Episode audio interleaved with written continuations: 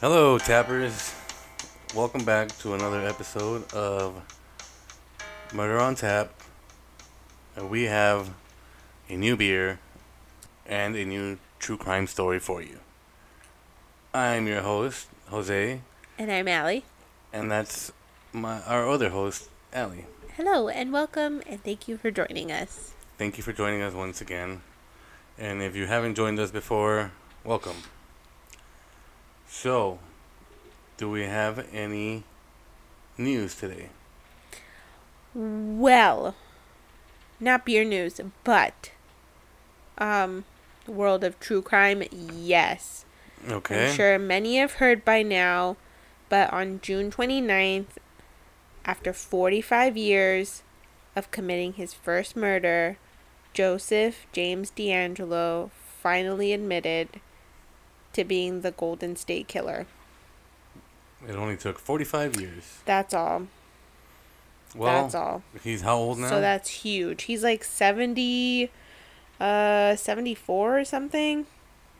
okay, so he's probably Yeah, 74. he's probably not thinking about having a long sentence. No, not at this point and from the, the from just like his appearance, his health doesn't look like it's in the best shape either. So, Maybe that's why he admitted to it. yeah. Yeah. More than anything. I mean, you know what I mean? That's crazy, but uh You eh. mean I know what I mean? You get what I you mean. know what I mean. I'll definitely cover that story one day, but um That's probably gonna be a long one. Yes, it is. Yes, it is. He had a Six-part story coming up. Twelve year run. Okay, he had a twelve year run. We're gonna Rapes, do burglaries, murders. one part every one episode. So twelve episodes coming up. Twelve episodes. It's gonna be a series. It's gonna be a series, No, and no, you guys no. have to listen it's to not each gonna one be that. No, but definitely um. Tune in when that when we do release that. Hopefully. awesome. All right. so do tell. Let's let's jump into the beer though. let's jump into the beer and what it is, because I'm excited. I'm excited and I'm thirsty. Okay, let's pour it out. Pour it on out. Okay, that's pretty. Pretty good, pretty good. All right, here you go. Thank you. There's your glass. Here's my can. Cheers. cheers and cheers to you all. Mm. Okay, Oh wow, that's pretty good. that's really good. Alrighty, so let me just jump straight into it. Should I? No, no, just wait for a few more minutes. Okay. Yes, obviously jump straight into it. Hurry the hell up. Alright, today our beer is from the Dust Bowl Brewing Company. My notes came directly from their website because I literally couldn't find it anywhere else. Once again, they were all, you know, um, little things here and there about their business, how much they make, and this and that, but we don't really want to know how much they make. But did they make a lot? Pretty much, yeah. Damn. But let's just do it. It's straight from their website. It's straight from their uh, their bio that they put themselves. So uh, yeah, I'm gonna read straight from it. I'm not taking any credit on doing any notes, because technically I didn't. But hey, you're here to learn about beer and true crime. So here we go. The Dust Bowl story. The spirit of Dust Bowl Brewing Company was born decades ago thanks to one family's unwavering passion for adventure and immeasurable dedication to one another. The tale begins back in the 1930s. Wow. The Dust Bowl, The Tate family, what? right? Dust Bowl, yeah, Dust Bowl Brewing. The Tate family loaded their Model A and left Oklahoma for a journey that would prove fruitful for generations to come. The Great Depression, coupled with life in the Dust Bowl corridor, had corridor, sorry, had nearly dried up everything in the Tate family, everything the Tate family had, except, of course, their thirst for success and love for each other. Determined to thrive, Grandpa Tate became a real life hobo, riding the rails in pursuit of work and a few dollars to feed his family. Ultimately, the Tates survived the set and settled in California, where they raised their children to appreciate hard work, love for family, a hearty sense of humor, and a craving for new frontiers. Let's fast forward to 2006 to Turlock, California, a small community located in the agriculturally rich Central Valley and home to Brett Tate, a third generation Tate family member. A retired high school teacher and coach of 20 years, Brett was cultivating a passion for brewing and searching for a way to make his dream a reality. His good fortune became, I'm sorry, his good fortune came in the way of the morning paper, which seemed to deliver just the news he needed. Tucked between sports and weather was an article featuring a young brewer named Don Oliver, winner of a 2006 Samuel Adams Long Shot Homebrew Competition. Not only was Don an experienced home brewer, he shared Brett's desire to start a brewery. Pioneer in their own right, pioneers in their own right, Brett and Don came together, determined to craft some of the finest brews ever to emerge from Central California. In 2009, Dust Bowl Brewing Company produced its first beer, known as Hops of Wrath IPA, Hmm. which I have heard of, but I did not know it was Dust Bowl Brewing. Okay. So, in 2010, Central Valley native Brett Honor, Honore, it's Honor with an E with an accent at the end. How would you pronounce that? Henri. Honor, no, E with the accent is A. Oh, Right? Honore? all right. Okay, Honore, Honore. Joined in partnership with Brett Tate. Together, they opened the downtown tap room in August 2011. After several years of steady success and growing demand, the need for a larger facility and expanded production was clear.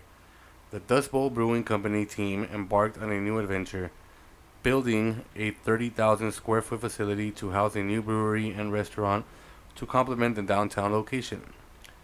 The brewery tap room opened in July 2016 and featured two 20 tap towers, a full service restaurant, indoor and patio seating, brewery views, beer garden, cornhole. Uh, I'm not sure exactly how to pronounce this one. Favorite pastime game. Bose, B O C C E, Bochi, Bosi. I'm sorry, I, I can't pronounce. I, I literally don't know what that is. Beer events and more. In June 2020, the original downtown tap room was closed to consolidate operations in Dust Bowl's hometown and develop the brewery tap room experience. My mouth is a little bit dry, and I just heard myself go. And I hope you guys heard it too. So, today, the company's third tap room, known as the Tap Depot, is located in Monterey, California, and opened in June 2019. So all the tap rooms are in California. Yeah, Turlock, Monterey, and I forgot what the other one. downtown. Central Valley. It, no, it's in the Central Valley downtown. Oh, I thought you meant like No, not LA. Downtown I don't think LA. LA, no. Situated next to the world famous Fisherman's Wharf, the stand-alone building was originally built in 1874 as a train depot. The decor plays into the rich Monterey references of acclaimed author John Steinbeck, Hmm. which ties back to the Dust Bowl Brewing brand story. Didn't he write The Giving Tree? It's like the Tap Depot offers 24 taps, indoor seating, and an outdoor patio with a communal fireplace, communal fire uh, fire pit. Sorry, heaters, more cornhole, and easy access to the resident food truck. ah easy access. Yup. That sounds awesome. What a great location. Yeah, that's uh It's very the Monterey up there, a little bit up north from us. Yeah. Not a little bit, but you know, a good amount of away from us. But hey, we could make a trip out there. I mean, it's only five hours. Probably less than that. Where's um, is San Rafael close to there? No, Monterey is like closer to like uh, it's a little bit past San Jose, either before or after San Jose. That San Jose Fresno area. Okay. And I messed up. John Steinbeck did not write The Giving Tree. no, he did not. it was Shel Silver- Silverstein. Yes, it was. Um, Way off. Wow. yeah, for some reason I just remember the Giving Tree. I'm not sure. Maybe because I'm drinking beer. But yeah, that's the story I got off of them. Very Um, cool. Let me get the. Let me tell you about the the actual founders. Was uh was uh Brett Tate, who was the actual founder, and in 2009 was when they brewed on Mother's Day exactly was when they brewed that mother. I just dropped my pen. Is when they brewed the the Wrath beer. Okay. Is that what we're drinking? No, it's not. Oh, all right. Hops of Wrath. Yeah, they have uh today they have three tap rooms. I wonder where we can find that hops of wrath. Maybe we can find it and try it. You know what? I haven't seen the Dust No, Bowl brewing thing. So, and you know what? And I think they named it that because of the book, The Grapes of Wrath, Oh, The Hops of Wrath. yeah, yeah.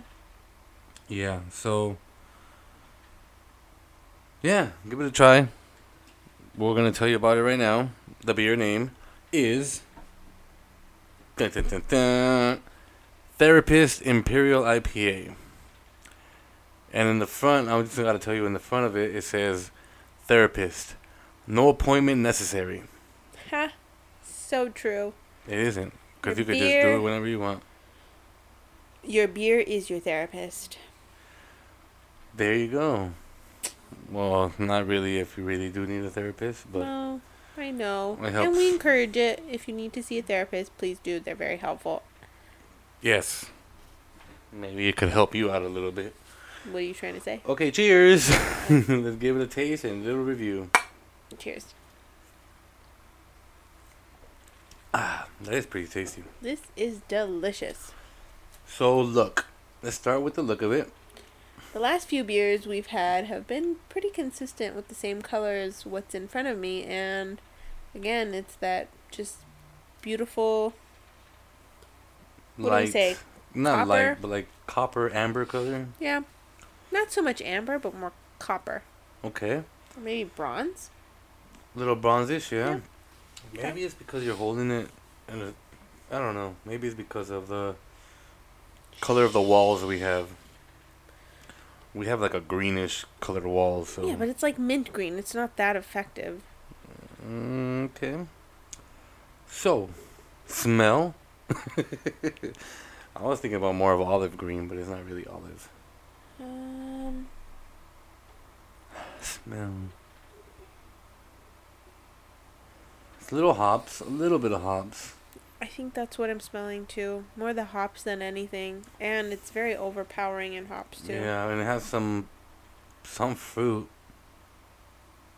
Pine, of course, is your your you know your IPAs, especially when they're up there. Wait, when they're up there in alcohol, which I forgot to mention, is a ten point four.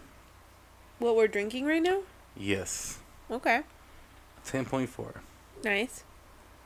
So you could usually smell a little bit more hops in it. Um, but for that much alcohol, you can't really. S- everything's pretty subtle too, you know. I think that's my new word, subtle. I know. I think we say subtle about like every single Subtle. beer we've been drinking. Everything is subtle. How are you feeling today? Pretty subtle. Yeah, me too. I'm pretty pretty subtle as well. You settled today? I settled twice. that sound, doesn't sound good. Okay. The best part? Taste. The only part. Just kidding. the only reason why we gave you a part in this podcast. Just wow. I meant wow to That your pine- remark, but it's really good. A little bit of pine, Is, um, hops. The hops are in the back. Yeah, but the pine, I think that is the one. you get like a residual, you know, a little bit, the- but not so much. And to me, like, Cause you don't swirl it. You swirl it. I mean, I I told you you do. get more I flavor know, when you I do. swirl it. and And you gotta to spit it back out like a wine. little bit. No, wait, you you don't even spit out wine. Yeah, you have to. You Oh. think, when you wine taste, they say What's that the you point of that? you sip it, you swirl it in your mouth, and you spit it back out. What a waste of alcohol. I'll just drink it.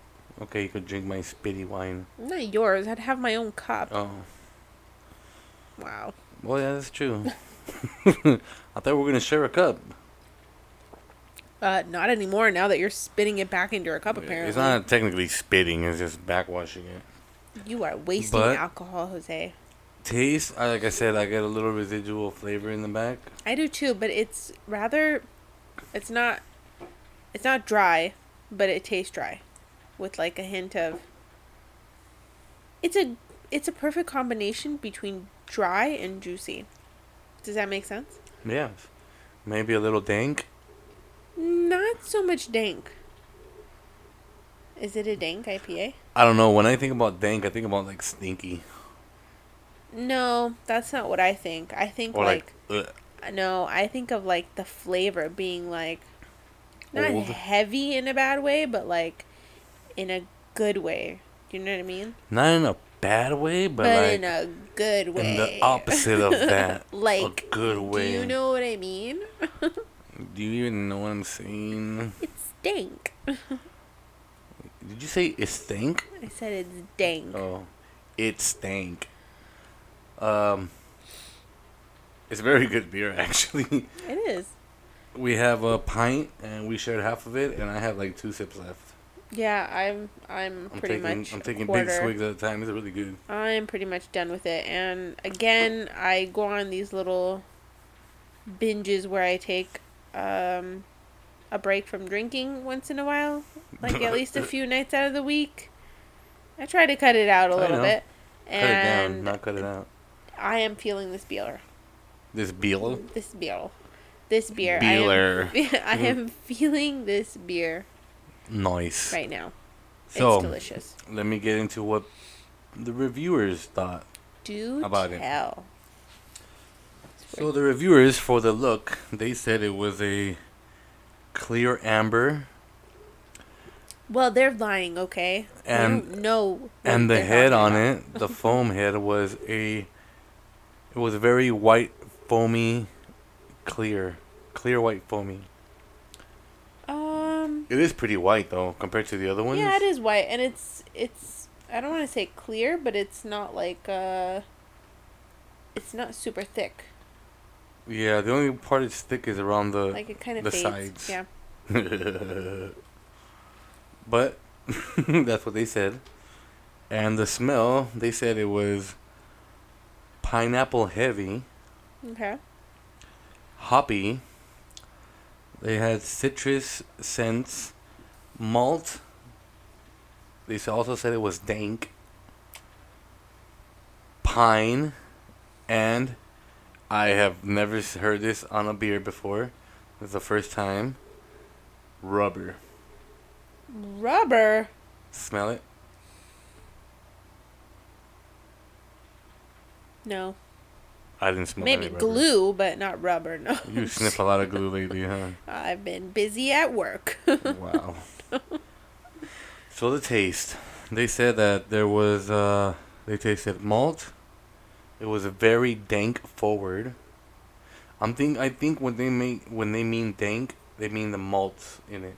okay, that makes sense. Cause it was malt slash dank forward. Okay. Citrus.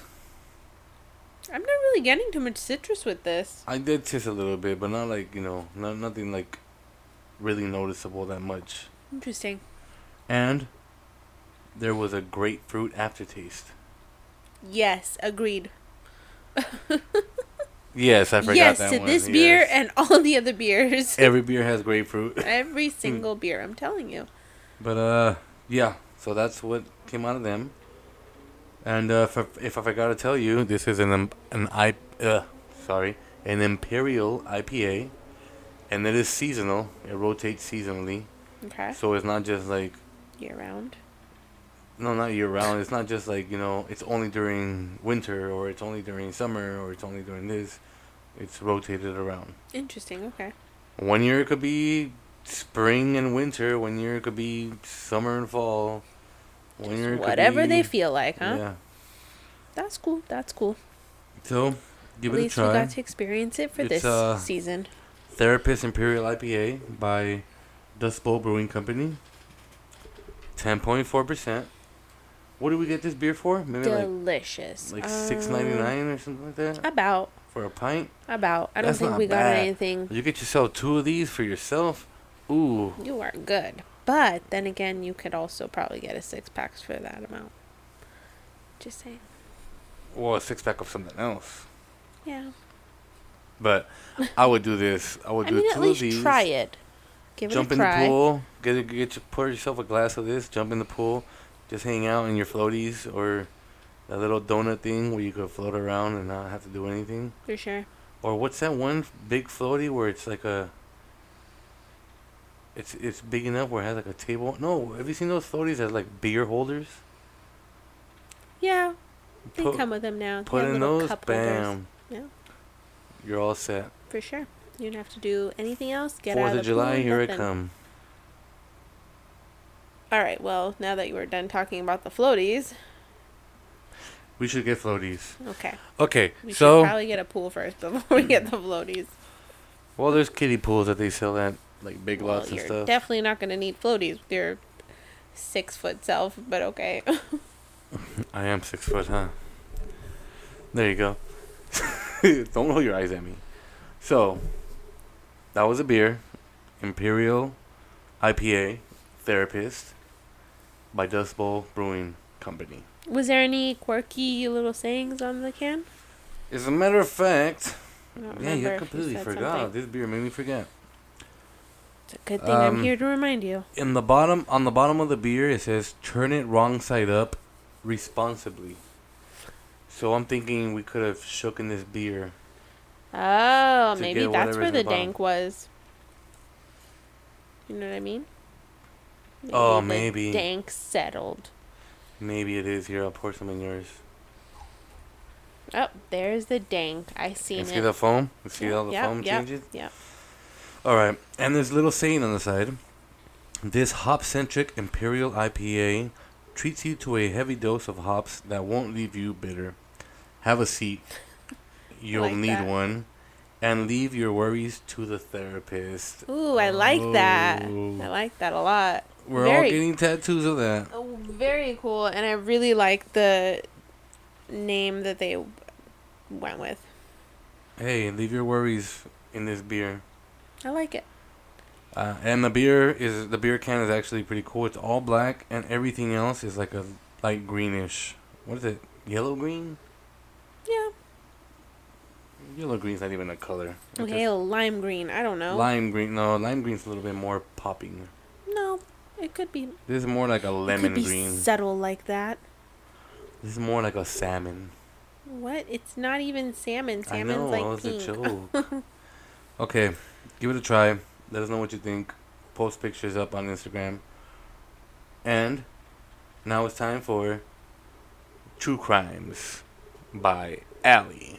True crimes. I'm only doing one. Okay, true crime, but you usually have a couple of things going on instead of That's just true. one. That's true. That is true crime, true crime, true crime.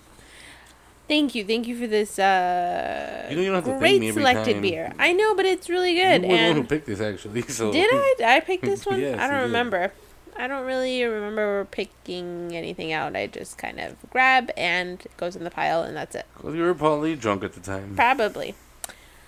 Okay, let's start my story. So, this is one of Hollywood's infamous murders, and to this day, it goes unsolved. The Dahlia murders. No, Oh, let me just guess right. you don't have to guess. I, I think that was wrong too. Didn't want you to guess, but okay. So, June 29th, 1978 began as nearly all Scottsdale summer days do. temperatures soared above 100 degrees by high noon. And we're talking Scottsdale, Arizona, by the way. Of Residents course. took re- refuge in their heavily air conditioned villas, um, leaving the wide streets empty as any southwest ghost town. Victoria Ann Berry was scheduled to meet her co star at his apartment at approximately 1 p.m. She happened to get there earlier than her appointed time. As she approached her co star's front door at the Winfield Place apartments, she knocked and waited for an answer. She noticed the morning paper was outside on the stoop, so she scooped it up to take it inside. After several moments of knocking, there was still no answer. She turned the doorknob only to find the front door open, which was a little bit strange to her. As she walked into the apartment, she entered complete darkness. Thick drapes hung from curtain rods, making the room dark and eerie. She closed the door behind her and began calling out for Bob. Still, there is no reply. Victoria makes her way through the apartment and notices the bedroom door ajar. She can see the silhouette of a body lying in the bed. At first, assuming it to be a female because of the darkened head area. She walks closer and realizes it's actually a man with what looks like chocolate sauce splattered all over his head and walls. But it's actually coagulated blood. Coagulated. Oh, I knew that. I just have a. Whatever. I feel like coagu. Whatever. She sees the very expensive French watch and soon realizes it is her co star, Bob Crane. Screaming, she runs out of the apartment to find help from the neighbors. I'm sorry, to get help from the neighbors. Paulette Casetta was the first officer on the scene. Upon speaking with Victoria Berry, she quickly shut the door to the apartment, escorted Victoria to her police car, and called for backup. Officers from the Scottsdale Police Department swarmed the apartment. As a matter of fact, this was one of the criticisms of the case. This was one of the biggest criticisms of the case. So, because so many people were present and smoking, using the telephone and moving around, they contaminated the crime scene. For Scottsdale Police Department, this was something very new to them. They hardly ever had any murders like this, especially a celebrity murder. So investigators asked surrounding neighbors if they had witnessed anything or seen anyone suspicious. Meanwhile, other investigators were inside the apartment, touching whatever came in reach, turning on the light switches, lifting things off the ground. And to top it all off, they decide to bring back Victoria Berry, the first person to witness the horrific scene. So, forced entry was not apparent. Although the home seemed unkept, it appeared nothing had been taken or in any way did the home look ransacked. However, later on, investigators would be told a photo album was missing. Video equipment covered the floor, while videotapes crowded the sofa. The murder scene itself was in the bedroom. The bludgeoned, the bludgeoned body, with a cord around his neck, had once been Bob Crane, a TV star, excuse me, known to millions as the wisecracking title character on the 1960s sitcom Hogan's Heroes. Oh. Yes. where I remember the name from. Yeah, so Crane's grisly murder revealed another type of on camera work he was dabbling into.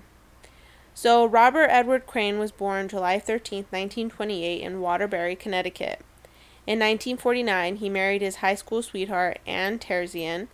They would go on to have three children Robert David uh, Jr., Deborah Ann, and Karen Leslie. Crane began his broadcasting career in 1950 at WLEA in New York, and he moved to different stations for a few years when in 1956 he was hired by CBS Radio to host the morning show in Los Angeles. He made several appearances on so many great hits The Twilight Zone, Alfred Hitchcock Presents, and Crane even made a guest appearance on The Dick Van Dyke Show. Not to forget, of course, he was uh, guest hosting for Johnny Carson on the daytime game show Who Do You Trust? I have not seen any of these shows, by the way, including Hogan's Heroes. Not gonna lie. What did you say? The Dick Van Dyke Show? Yes, he made a guest appearance on. Yeah, that's that's old school. I don't Yeah, know about yeah. the daytime show one though. Who Well, I mean, it was just some kind of some kind of like game show. You know, it was like probably like one of those. um I don't know. Like the Price is Right and all that stuff. Yeah, yeah, Yeah. I'm thinking of the other one with them. Fuel. What is it? Shit. Family Feud. Not Family Feud, but like another. I don't know. I can't remember. There was a bunch of them back Wheel in of the day. Fortune.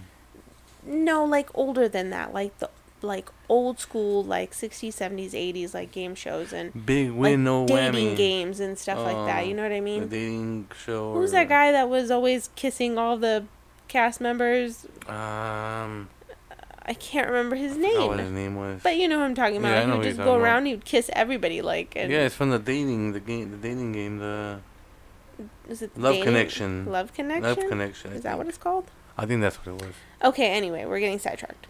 So, uh, Crane was incorporated into the storyline of the Donna Reed show, and after a year, Crane was offered the starring role in a television situation comedy set in a campy 1960s sitcom about the smart Alecky World War II prisoners of war who continually outsmart their bumbling German captors, officially titled Hogan's Heroes.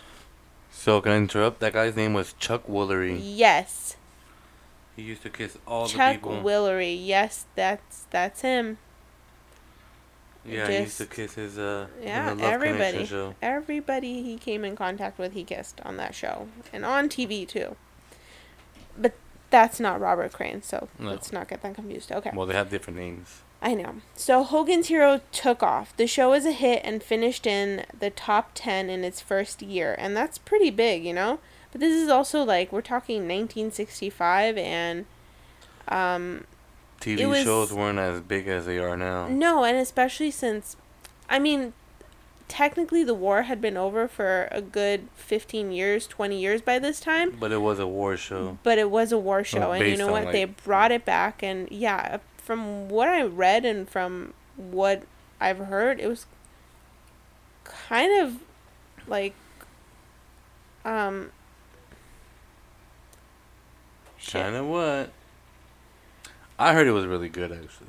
Really? Did you ever see it though? I saw a couple episodes, and they still probably have it on that show. I mean, on that network, Nick at Night. Yeah, I'm either thinking. Nick at Night or like TV Land or something like that. Uh, yeah, I probably moved it on to. C- I mean, TV if I'm Land. guessing, it was pretty con. It was a pretty controversial show, from what like I, mean, said, it I watched like two episodes, and stuff, and I don't know. It was just, but it was a hit. Whatever it was, it was a hit, and it took off. So, his first marriage ended in 1970, but Crane had already been romantically involved with his co-star Patricia Olson for a couple years at that point. Crane and Patricia Olson had um, two kids of their own. I'm sorry, they eventually got together and they got married and they had two kids of their own. Their daughter was actually adopted, but sadly, um, it wouldn't last, and the couple split in 1977. Prior to his second marriage ending, uh, Hogan's Heroes would end in 1971. I'm sorry. This was right after his marriage ended and right when he got into his second marriage. Um, Hogan's Heroes ended after an outstanding six year run. What fans didn't know was that Crane used his celebrity status to meet women and hook up with them. Oh, and not to forget, he actually enjoyed collecting nude photos of them. oh, And women found Crane equally attractive and usually allowed whatever um, usually allowed him to do whatever he wanted, basically. Um, most especially sexually. Aiding Crane in his sexual and cinematic conquests was John Henry Carpenter, a video equipment salesperson from Sony who helped Crane acquire gadgetry to watch and make erotica long before the birth of internet porn.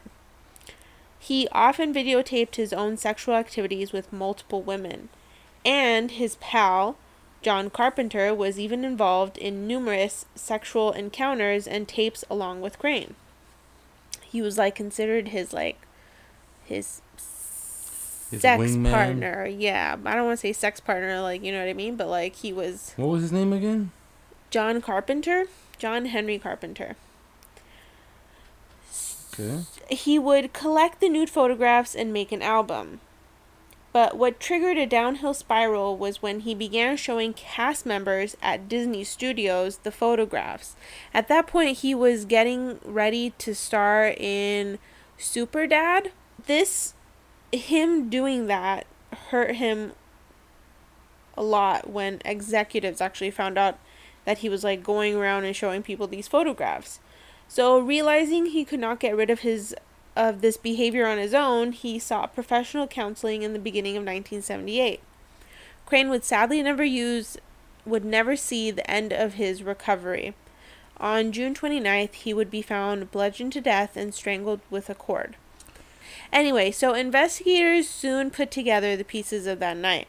Upon reviewing the extensive videotape collection, they learned Crane's co star to many of the X rated films, John Carpenter, had actually flown to Phoenix, where Bob Crane was living at the time, on June 25th to spend a few days with Crane.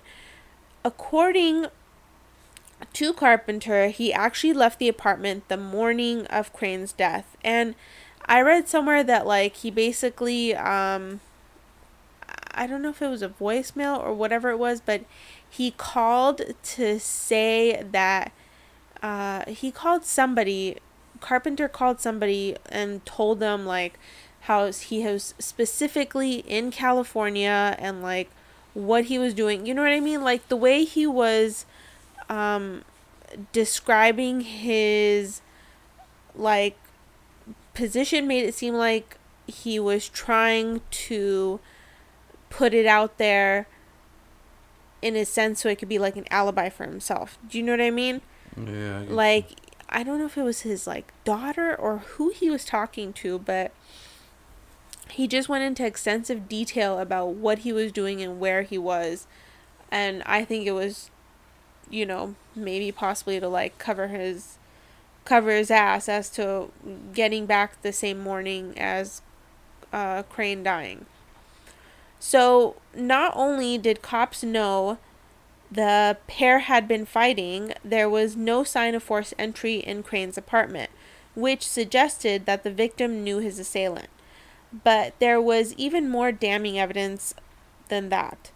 There was a lot of blood at the crime scene. Traces of blood were found on the back of the door, I'm sorry, the back of the exit door, the front door, and the doorknob. Upon interviewing Carpenter, investigators requested to search his rental car. Well, it wasn't that they requested, they basically confiscated the vehicle and um They said we don't care what you think. We're gonna still do it. yeah, well they they Yeah. searched it. They didn't give a shit. So in Carpenter's Crystal, I'm sorry, in Carpenter's Chrysler Cordoba, investigators found blood on the passenger door. So although the DNA testing was not available in 1978, they were still able to figure out the blood type of the piece of evidence, which happened to be a type B blood. And Crane's blood type was actually type B. Is that the rare blood? Yes. So that was another thing because it was so rare, like you know what I mean? It stood out a lot, especially considering that nobody else who handled the car had the same blood type as Crane. This piece of evidence was not enough. Absent a murder weapon, detectives could not persuade the county attorney to in- issue an arrest warrant. And because the crime scene had been tampered by a swarm of investigators and random people going in and out of the apartment, no other evidence was apparent. The one thing investigators were uh, were aware of later was the photo album that contained the many nude photos of women and the different sexual encounters of Cranes was missing. I wrote it was, but I didn't finish my sentence. So Oh. there's one piece of note that I can't tell you about. So it wouldn't be another 12 years before Scottsdale detective Jim Raines uncovered an unseen crime scene photo that showed a speck of brain tissue in Carpenter's car. The actual tissue sample was long gone at this point, but the image was ruled admissible by a judge. So they attempted to re examine the evidence from 1978, um, from 1978, and DNA testing of the blood found in Carpenter's rental was inconclusive. So John Henry Carpenter was apprehended for Crane's murder in June 1992 and charged with. Um, he was charged with Crane's murder. I Okay. wrote that twice. Sorry. Yeah, okay. So the new theory held that the missing tripod was the blunt instrument used as the murder weapon and that the blood in Carpenter's rental car had dripped from it when he leaned it against the car door. So when investigators were examining the scene and um examining Huh, when they were they examining. they noticed that the um like the wounds on Crane's head basically had this like V shape to them and they couldn't figure out what it was until they looked around the room and they saw the other tripods that the cameras were on and then they kind of put two and two together because it had the same it had the same shape as that tripod. But in Blunt force addition, trauma. yes, blunt force trauma with the tripod. But in addition to that, he also had a cord wrapped around his neck. oh, okay. So okay, So suffocation as well. yes. Um, at the 1994 trial, Crane's son Robert Jr. testified that in the weeks before his father's death, Crane had repeatedly expressed a desire to sever his friendship with Carpenter. Carpenter's defense presented evidence, including witnesses from the restaurant where the two men had dined the evening before the murder, that Carpenter and Crane were still the best of friends. They noted the murder weapon had never been identified or found, although they uh, speculated to be this tripod, right? Mm-hmm. So they disputed the claim that newly discovered evidence, f- um, the newly discovered photo evidence that showed the brain tissue presented many examples of the sloppy work by police, such as mishandling and misplacing of evidence, including the crucial tissue sample itself. They pointed out that Crane had been videotaped and photographed in compromising sexual positions with numerous women, implying that any of them, fearing blackmail, might have been the killer. Other potential suspects proposed by defense attorneys included angry husbands and boyfriends of the women. So, in the end, there still wasn't enough evidence to convict Carpenter, and the jury agreed with the prosecution. He was acquitted in 1994. Until his death in 1998, Carpenter claimed his innocence in that case. So, no other suspect was, uh, was apprehended for Crane's death since Carpenter's trial. But in 2017, Phoenix television anchor John Hook published a book about the Crane case and was able to get the access was able to get access to some of the blood samples that were used as evidence. After nearly 2 decades, Hook was blood Hook had blood samples from the car door retested using newer DNA technology. The results indicated two separate profiles, neither of which matched Crane, and the testing only revealed the presence of a previously unidentified uh, male. The rest of the results were inconclusive. Although Hook, like many other, believe Carpenter was actually Crane's killer. So Crane's son Robert Jr. is willing to go along with the theory, but he had also pointed the finger at his stepmother, who died of lung cancer at 72 in 2007. She was in the middle of a divorce with Crane, and if there was no divorce, she would keep what she gets. But if I'm sorry, if there was a divorce, she would keep what she gets, but if there was no divorce, then she gets it all. In the years since the Stars family uh, family members have battled grief and one another. Before her death, Patricia Patricia Olson moved her husband's body from its original resting place to another cemetery without telling Crane's first family. Then um, she goes on to set up a memorial website with her son Scott that peddled some of Crane's amateur porn. Scott Crane declined to comment for this article, but Ford says he regrets his actions and has shuttered the site. Wait, they sold Entertainment Weekly reported. Mm-hmm. they sold the porn that he made? Yeah, his His, his, family? Yes. Well, actually, so it's um, it says that it's Patricia's, it's Patricia's son, Scott, that peddled it. So I'm guessing it may have either been from either a prior marriage or a marriage after Crane. But wow. Yeah, because this wasn't A uh, dead this man. wasn't a mutual. Yeah, A totally. dead man's porn or sex vids to make a profit out of after his death? yeah, totally. Wow.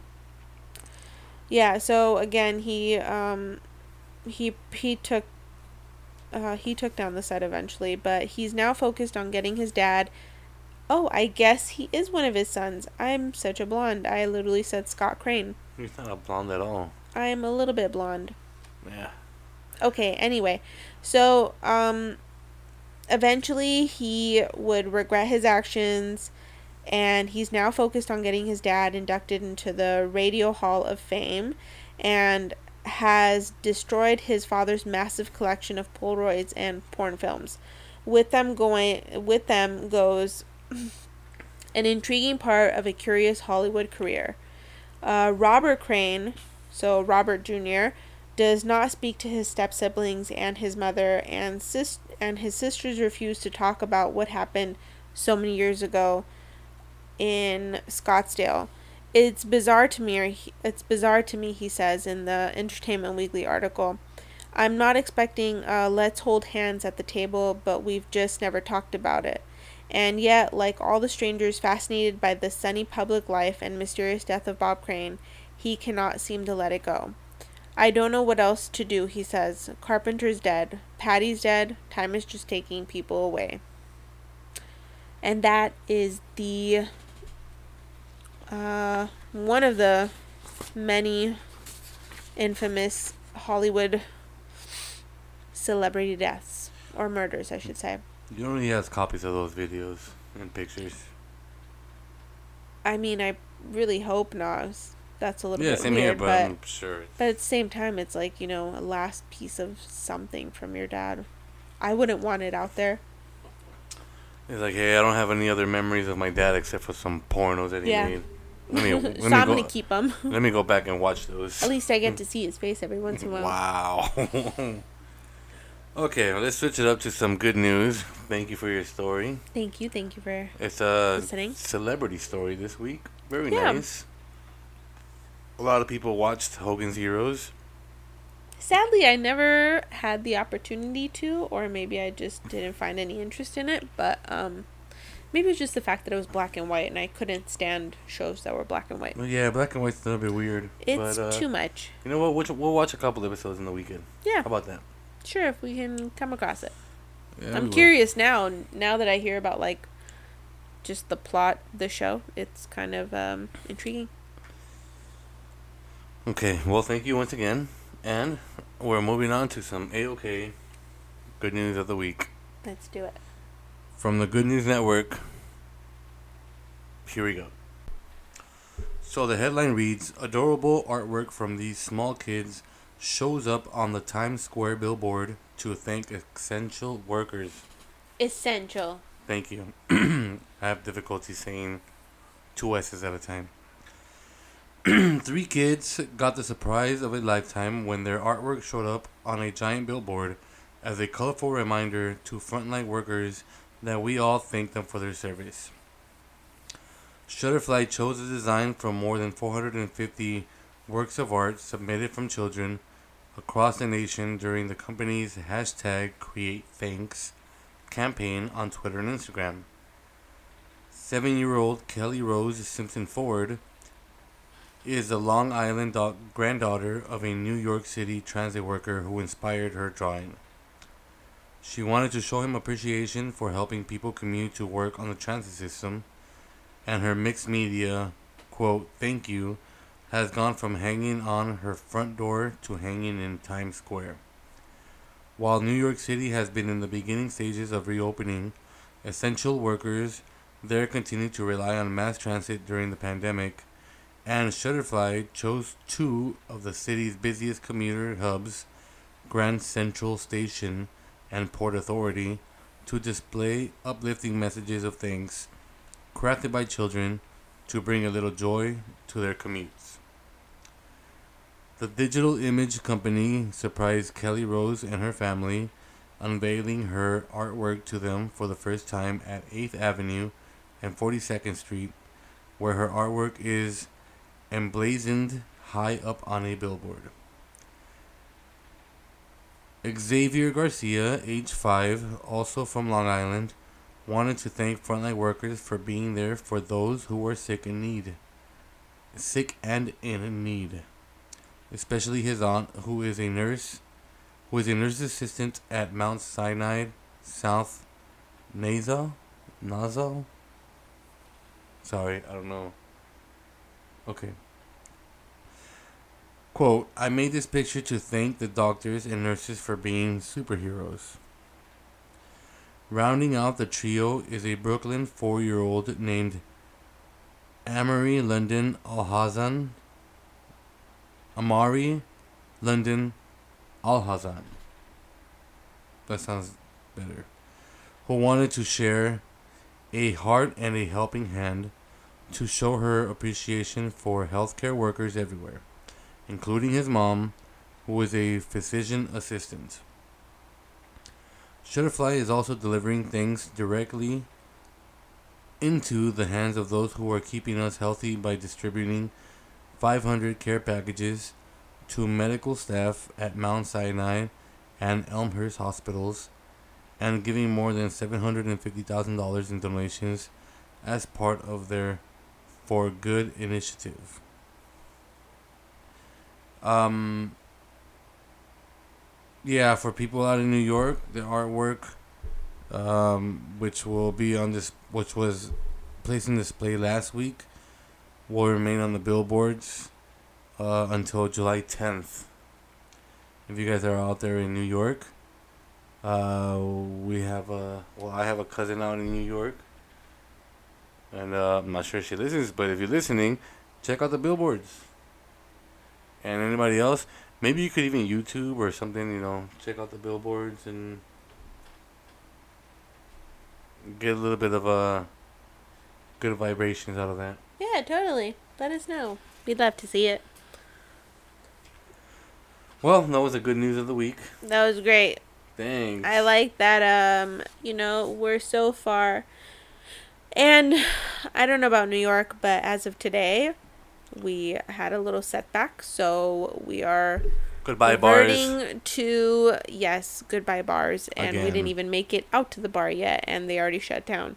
So for the next three weeks, we are experiencing. Three weeks? Yes. They just said this weekend. No, he's he's saying like three weeks. Newsom is saying like three weeks. So we're expecting that. So I'm not sure how the other states are handling their um rise in COVID, but that's what's happening in California. S- But um I like that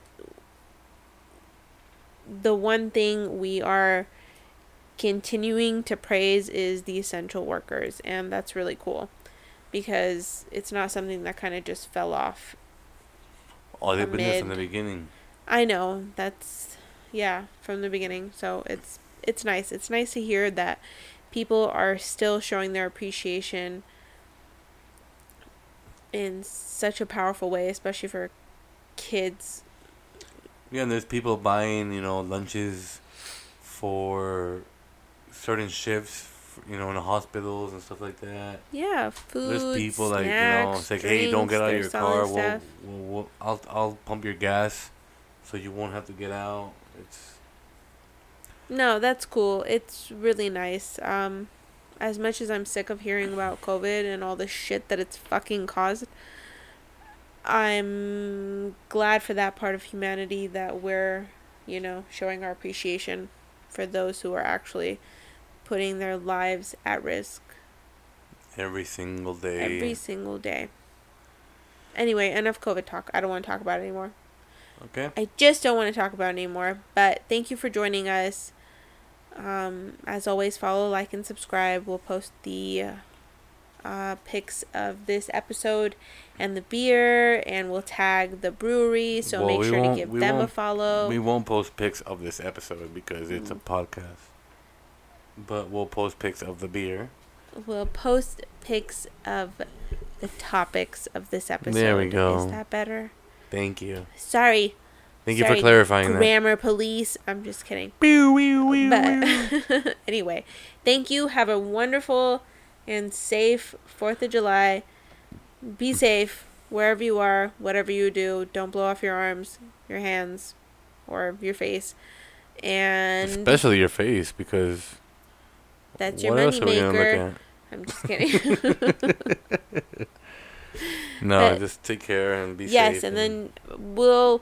No promises just yet, but if we are able to release a beer beer sold Fourth of. July edition. Maybe. If we don't, that's okay. Tune in next week. We're No gonna drink deal. beer while we pop firecrackers and set off those little snake firecrackers that just sizzle just out. gonna throw the little poppers at your feet. We might have a Just special guest, Chase you and throw poppers at you. but probably not. No, probably not. That's it. Cheers. Everybody, cheers! Toodles and Nom nom nom nom nom.